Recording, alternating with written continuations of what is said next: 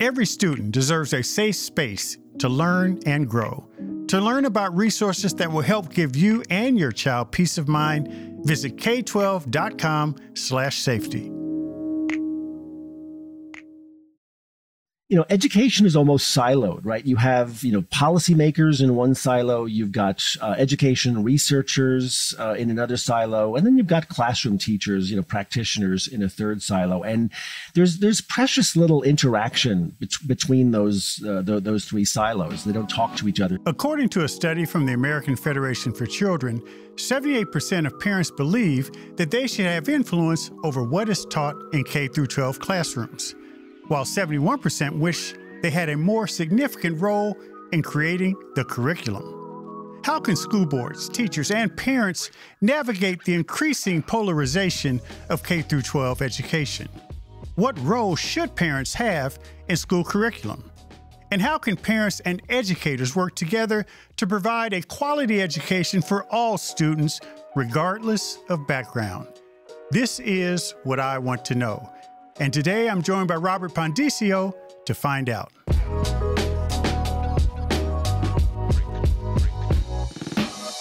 Robert Pondiscio is a senior fellow at the American Enterprise Institute, where he specializes in K 12 education, teaching, curriculum, and school choice. He became interested in education policy after teaching at an underfunded school in the South Bronx. Robert is a former journalist and has published several books, including How the Other Half Learns, Equality, Excellence, and The Battle Over School Choice. Today, he joins us to discuss the role of parents in their children's education inside and outside the classroom. Robert, welcome to the show. Thanks, Kevin. Nice to see you. Well, it's always good to see you. Um, let's talk a little bit about uh, your work in the education space. Um, you know, and, and, uh, I know you, and I've known you for years, but I actually didn't know that you taught in the South Bronx. That must have been an interesting experience back then. Yeah, it's um, it's kind of my accidental career in education, I guess is how I would say it. I, was coming home from work on a blue day, and and I was um, seduced by an ad on the New York City subway system for for the teaching fellows. I'll never forget this. The, the the the tagline on the ad was, "You remember your first grade teacher's name." Who will remember yours? Oh wow! I'd just become a dad. Um, I'd written a, a, bunch of books for for young readers about the internet and online services. So everything just kept coming up education, and and as I say, you know, this ad caught me at the wrong moment. I'd been involved in, in the media world for twenty years. I was starting to think, okay, what else should I be doing? And so the idea of of literally, Kevin, a two year mid career public service stint, you know, go teach uh, in in in a in a low performing school for a couple of years is kind of a give back phase of my career. It, it just kind of stuck. I did it, um, and then two years turned into five. Five years turned into a second career. Uh, in education. Now, when you saw that ad, you said you were going or coming from work. Where were you working at the time? Yeah, I was the uh, the communications director for Business Week magazine at the time. I'd, I'd had a, again a twenty year media career. Mm-hmm. I, I, ended up teaching at what was literally uh, the lowest performing school in the lowest performing school district in New York City. So it was you know, it was kind of a trial by fire, but also, you know, a front row seat for, um, you know, how we are educating the, the, the, most disadvantaged kids in the country. And honestly, it made me kind of a literacy guy. I mean, you know, again, I was 40 years old or about to turn 40 when I started teaching. And I, you know, had not set foot in an elementary school since I'd been an elementary school student. So, you know, 20, more than 20 years and and you know I've described this trajectory as as you know going from saying willing suspension of disbelief in other words the way I was being taught to teach reading to struggling readers just did not resemble anything I remembered from my own elementary school education. But I thought well you know okay it's been a while what do I know?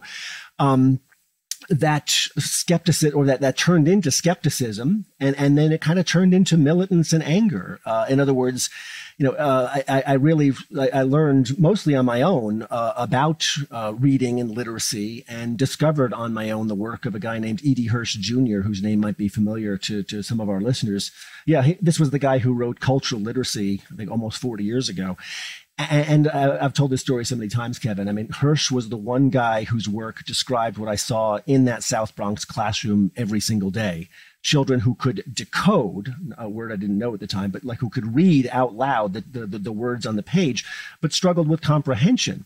And, you know, Hirsch was the guy who'd said, you know, look, it's background knowledge, it's vocabulary, it's language proficiency. The way I was being taught to teach reading to, to, to, my fifth graders was, oh, it's about student engagement. You know, the curriculum doesn't reflect their experiences. They're not interested in it. And Hirsch was like, no, it's background knowledge. And, and whenever I would bring up Hirsch's work in, you know, professional development or my grad school classes or whatnot, almost in, invariably somebody would say, oh, that's that dead white guy stuff. Nobody takes that seriously and they'll be like, wait, whoa, whoa, that's that's not what his work is about at all. It's about, you know, schema, background knowledge. You know, in other words, you know, we were doing nothing at all to prepare kids to read with comprehension you know, education is almost siloed, right? You have, you know, policymakers in one silo, you've got uh, education researchers uh, in another silo, and then you've got classroom teachers, you know, practitioners in a third silo, and there's there's precious little interaction bet- between those uh, th- those three silos. They don't talk to each other. So I you know, on my best days, I think I kind of, you know, fill the cracks in between that. Uh, and because I've been a teacher, um, I, I, think that gives me, you know, not just the standing, but almost like a, a, um, a way of talking to teachers that helps, you know, explain policy to teachers and explain teachers to policy. I mean, the one thing I will say about, um, you know, the, the, the work that I did in the South Bronx as a teacher and becoming a Hirsch disciple, you know, the whole ed reform movement, which, you know, you were uh, obviously and are quite a big part of, that that was really catching fire at about the same time I disappeared off into the South Bronx, and, and I remember being kind of stunned when I started setting foot in the education reform world after leaving the classroom, how agnostic, um, to pick one word, uh, policymakers were about classroom practice and how hostile um, teachers were to policymakers. And I, you know, I was the guy who was like, like, look, you know, what happens in the classroom matters. I remember early on when I criticized charter schools, a handful of charter schools that weren't working, you know, someone called me and said, I thought you were a charter school guy. I mean, in other words, you're supposed to defend the whole movement to the death no matter what. But the real reality is we're supposed to be in this for kids.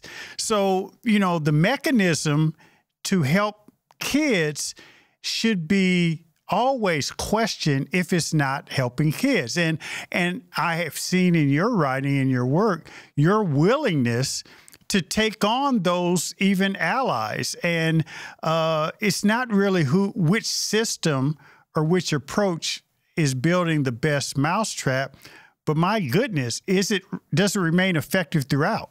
I mean, you hit the nail on the head. You know, there's a tribalism associated with with this. That what if you're a choice or charter guy, you must always be a choice or charter guy. If you're a traditional public school person, you must always be a traditional public school person. And and, and it's as if we cannot um, admit for one moment that there's a downside to the the, the, the policies and practices and whatever that we favor. And, and I find that that lack of nuance um, not just maddening, but a little bit dishonest. Uh, I, I, mean, I, look, for what it's worth, and maybe this is my journalism background speaking, you know, you're supposed to give a 360 picture. You're supposed to, you know, um, cover all sides, tell the complete story, and then let intelligent, thoughtful people, you know, decide.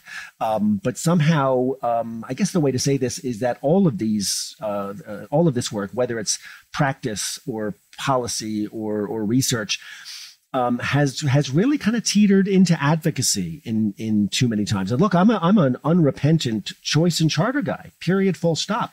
But that doesn't mean that they're perfect. It doesn't mean they're a magic bullet. It doesn't mean it's right for every single kid. And look, it really doesn't mean that we should walk away from the public school system. I I, I tell my choice friends this all the time. It's like you realize that the vast majority of American children go to traditional public schools and probably always will. So you you cannot just wash your hands of those kids. And what you sure as heck can't do, Kevin, is root for them to fail because it advances your argument for choice. You know, that's that's a really bad idea. Talk about not doing what's right for kids. We're going to demonize. Uh, look, and I, I, I want to be clear here. I'm not making apologies for for second-rate public schools, but the last thing any of us should be doing is kind of being gleeful when they fail kids, because those are our kids. Yeah, yeah, I think you're absolutely right. And to that point, let's go back to that South Bronx classroom that school and and as you came out of that experience and you started to get immersed in the school choice charter school world many of us entered the world as i'm sure you did thinking it would help engender and push and promote and you know lead to change in the traditional system. After 20 25 years uh, has it made a difference the the choice world and the choice perspective? It's a really great question. I mean it's it's um it certainly made a difference for certain subsets of American children, um, like all these little community responsive schools, which I'm sure you know they, they, might be great. There's the same kind of you know old school entrepreneurial energy uh, about them, um, you know that we saw you know with with when when when KIPP was starting in a church basement or whatnot, you know 25 years ago. So you know that that's that's all well and good, but it's kind of interesting to me that you know when you okay, this is going to sound cynical, forgive me, but I mean if you think about 30 years of education reform, you know standards, accountability, testing, etc. What do we really have to show for it? Not a lot. You know, I, I sometimes joke ruefully that that you know 17 year old NAEP, you know, the National Assessment of Educational Progress, it looks like a dead man's EKG. I mean, it hasn't moved in you know since the Nixon administration, at least not you know not not in a way that you'd expect to see results for all of the disruption and energy that's gone uh, into into reform. So you know, what is the one real shining star, the one thing that the ed reform movement can claim as an unalloyed victory? I think it's urban charter schools. So have have they made a difference? Yeah, you know they, they have, but but but maybe not as much as as we would we would have liked interestingly, I, I, you know, to, this is a long about long-winded way to answer your question. I, I, almost am tempted to think the jury's still out that the big difference maker has been COVID. In, in other words, if you if you think about what's happened the last couple of years, you've had everybody's education disrupted um, in a way that it hasn't been before. You've had the relationship that the average American has with his or her school in play in a way that it has never been before. And there's a lot of reasons for that. Um, you know, one, just the simple disruption. You expect schools to be there um, you expect them to be open and accessible, and and and kids' lives have been thrown into chaos for the last couple of years. Then you had the phenomenon of Zoom school, where you know I alluded to the black box of the classroom a few moments ago. Well, now that black box was was open on your on your laptop on the kitchen table for for a year, so mom and dad got to see what kids were doing all day, and you know in some instances that was a good reflection on on education, and in some sometimes it was not.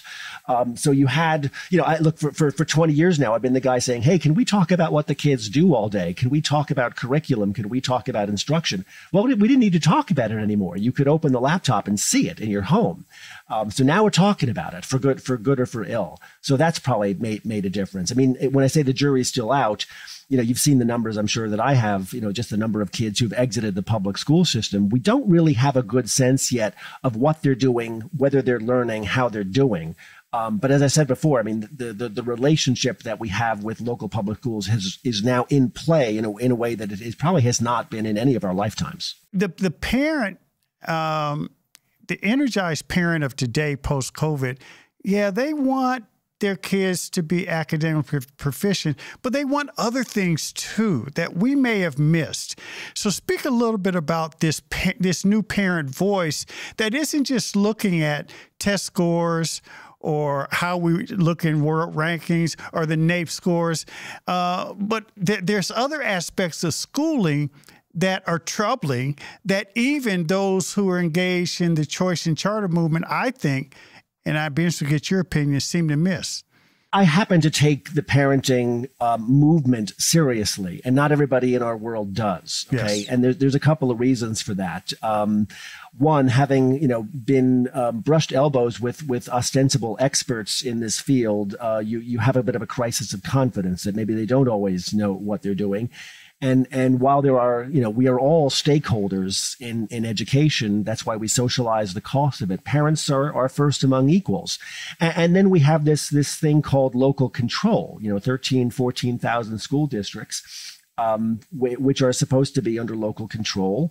Um, we are not intended to defer to the the expert class to just say leave your kid and we'll we'll we'll take care of the rest. So you know parents have a say they're not wrong to want to say.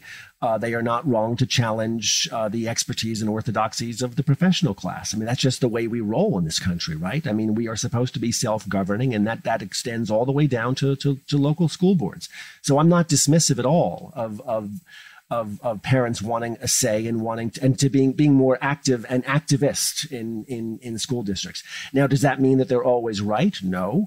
Uh, does that mean that the teachers are always right? No. But that we have this dynamic system um, that that you know in the push and pull of, of of these various forces, something good should happen in the space in between um, or, or, at the very least, it, it just simply will not do for, for educators to say, you know, just trust me and send more money. It is never going to be a bad thing when parents, um, you know, uh, get involved, get engaged, and say, hey, wait a minute, what's going on in the school? Who do you think you are? Where did you get this idea that you can do X with my kid? Um, you know, I can't say strongly enough. Doesn't mean the opinions are going to be sophisticated, um, but I'm never going to be that guy who says, "Hey, parents, you know, just just sit down and let the pros take care of it." So the real question is uh, how involved should parents be? What is how hands on should they be? What is what is the the right balance? Because I do think, Robert, that not only do uh, do far too many traditional school districts miss this and are dismissive of parents, but frankly, there are a lot of choice in charter schools that sometimes just barely extend beyond using parents as props. So, what is the right balance to make sure uh, parents' voices are heard on behalf of their children, particularly in this political environment? The long story short is, is I think there's a there's a on a, on a good day, maybe a you know miscomprehension between parents and schools, and on a bad day, hostility. Um, and, and, that is not that is not a public school thing. I think that's an education thing. I don't have data in front of me, but I think there is data to show that that teachers at large uh, have fairly low expectations of, of, of parents. And, and I think, you know, from the reform perspective, one of the, the real achievements of the ed reform movement is it's just become absolutely unthinkable to hold low expectations of kids of color but we sure as hell have not given up that that those low expectations of parents. You know, in other words, the, the soft bigotry of low expectations has not gone away. It's just found a different surface to adhere to. That's an ongoing problem. Yeah. Well, Robert, I have one last question. I really appreciate uh, your time. We could talk forever on this, and, and uh, we may end up having to do that. But this is what I really want to know. Post COVID, in this brave new world, where parents are up in arms. They're very focused. School board folks are on their heels. Administrators, some administrators, both in the charter and the traditional school, uh, public school world, are saying we don't want to change. We're going to go back to the old normal. How can we all figure out the best way to have productive conversations? so that our children benefit? What will break this logjam, or are we in a place where uh, it just has to play itself out? If there were more predictability about what kids do all day, well, then there'd be more of a, a, clearer lens through which to judge whether or not it's effective. You know, we say, well, we've got reading scores, we've got math scores for really complicated reasons that we just don't have time to go into. There, those are imperfect measures. They don't really tell you very much about about the quality of instruction in, in, inside. But I mean, I, I, think something good can come of this mo- movement, where where you know all the the, the the the eternal verities of education, you know, are are in play. I mean, it's a bromide. I'm sure you know this. For decades now, people have given low marks to public education in America, but high marks to their child's school and their child's teacher teachers are still among the most um, trusted professions in America, but the actual numbers of Americans who say they trust teachers has dropped a lot. So, so what I described earlier as as being, you know, as, as this relationship as in play. Well, something good could come of that if we keep our heads. In other words, if we have a moment of sobriety here, where we say, okay, what, what do we want kids to get out of out of education in America? What should they what should they be learning? Um, you know what what you know what's ideological, what's not ideological.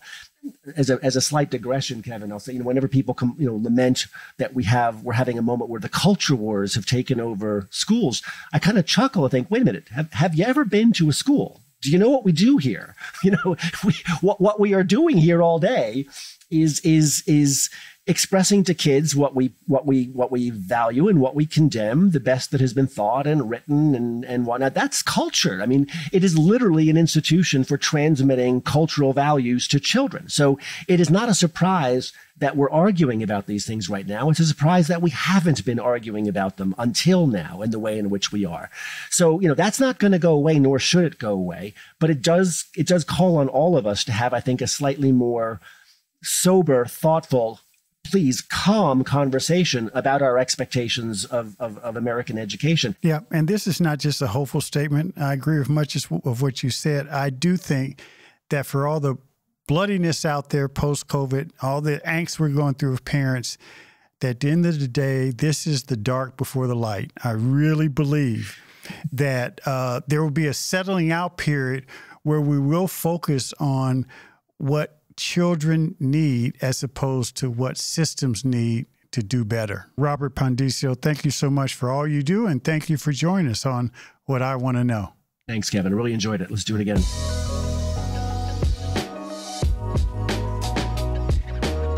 For listening to What I Want to Know.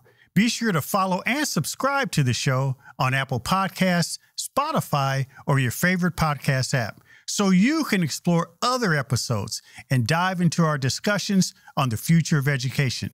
And write a review of the show. I also encourage you to join the conversation and let me know what you want to know using hashtag WIWTK on social media. That's hashtag WIWTK. For more information on Stride and online education, visit stridelearning.com. I'm your host, Kevin P. Chavous. Thank you for joining What I Want to Know.